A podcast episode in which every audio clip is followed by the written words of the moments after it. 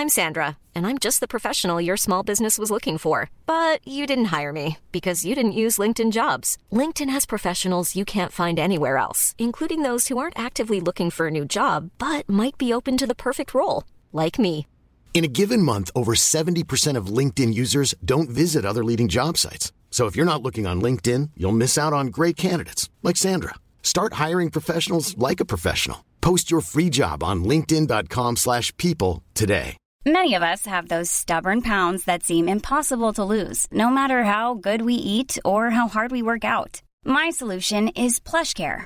PlushCare is a leading telehealth provider with doctors who are there for you day and night to partner with you in your weight loss journey. They can prescribe FDA-approved weight loss medications like Wegovy and Zepbound for those who qualify. Plus, they accept most insurance plans. To get started, visit plushcare.com slash weight loss. That's plushcare.com slash weight loss.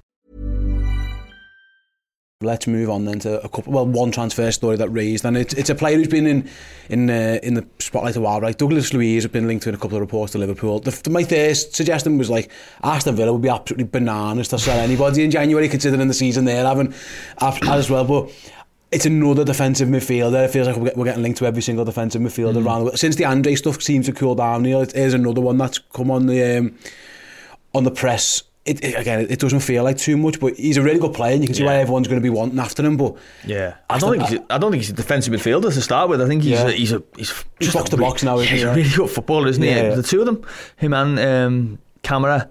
I like John McGinn as well. I, mean, I, still yeah, think, I, I, John, I think John McGinn's brilliant. John McGinn's a good player as well. Absolutely, Villa are a good side, aren't they? At the moment, flying.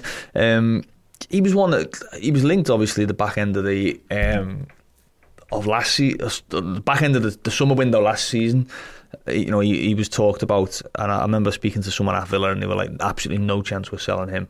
Um, certainly not late in the window, but at any point, he's obviously someone who I think is boosting his reputation big time at the moment. He's been in great form. You know, he plays. I think he plays a lot of games as well. I think that's another another feather in his cap. You know, I think he he doesn't miss many.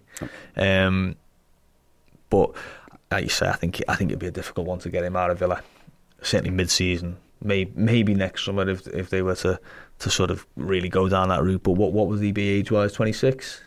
26, 27?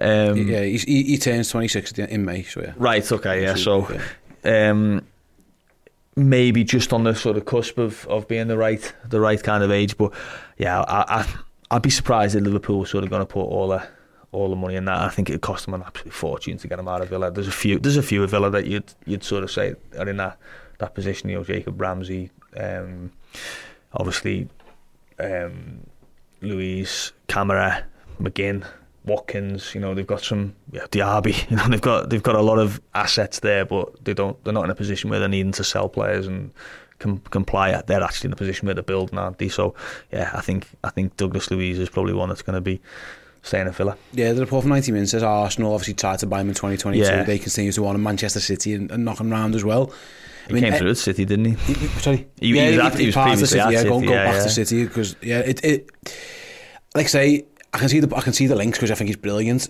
but that January especially feels like a, a non-starter for that one. It, yeah. Look, but looking on January, we, we, we spoke about it briefly a couple of weeks ago, but we are getting closer, obviously, to, to the window opening.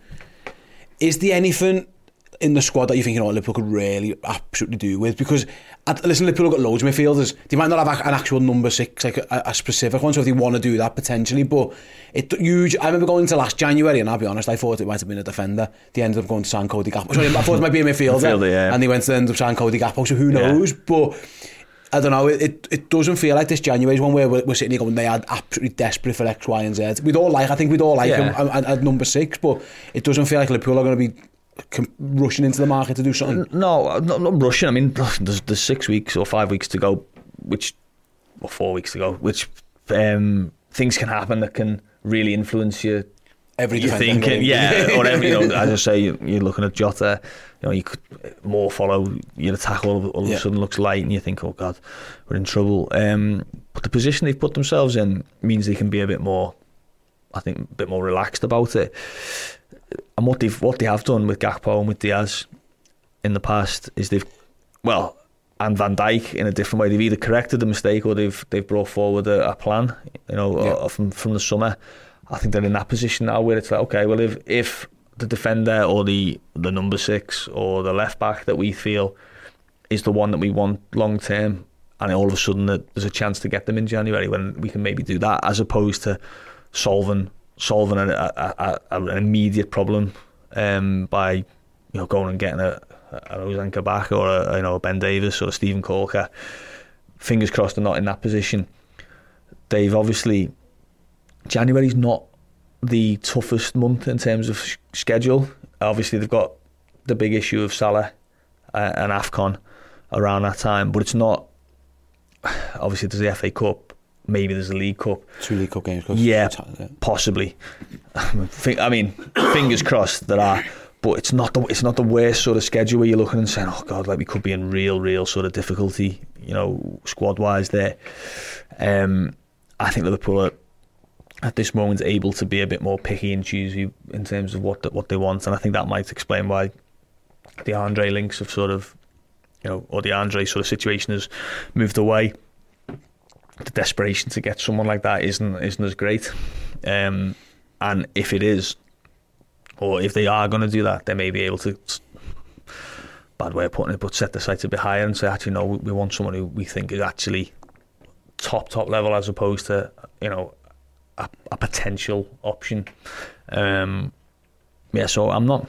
I wouldn't. I wouldn't rule anything out in January at all. But I think it might be more like the Diaz kind of signing or the the Gakpo, where it's it's actually something that they were going to do in the summer, or they they they, they were planning to do at a later date, brought forward as opposed to right. You know, we need to go and fix fix a hole.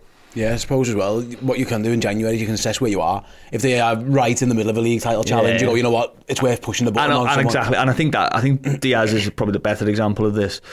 That you know, it wasn't it wasn't a, an absolutely necessary signing at the time. They had they had Minamino, Origi, Firmino, Mane, Salah, Jota.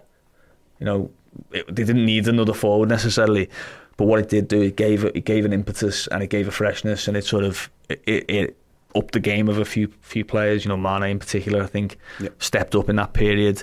Um, and it can sort of just give you an extra bit of oomph. In Diaz scored in a Champions League semi-final. Well, Diaz was man of the match in, in both domestic cup finals for Liverpool. You know, he, yeah. he, was he, started three, he started three finals after joining. You know, he was on the pitch, sort of. You know, he needs him in Villarreal. They were getting battered. Yeah, yeah, absolutely. Yeah. yeah. So, you know, it can it can work in that way where it's not necessarily the the signing that's absolutely vital to make because you know you, you, your squad's in so much disarray, but it can just give you something that you, you didn't even know you, you were missing almost. Yeah. You know, I think what was the line from Pep Lijnders, water in the desert.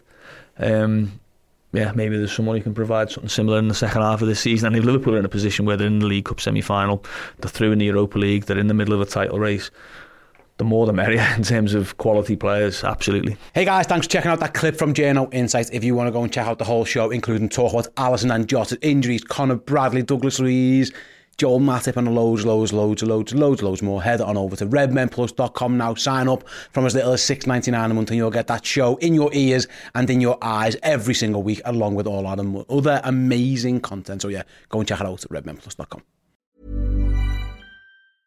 Small details are big surfaces. Tight corners are odd shapes. Flat, rounded, textured, or tall. Whatever your next project, there's a spray paint pattern that's just right because Rust-Oleum's new Custom Spray 5 and 1 gives you control with five different spray patterns. So you can tackle nooks, crannies, edges, and curves without worrying about drips, runs, uneven coverage, or anything else. Custom Spray 5 and 1. Only from Rust-Oleum.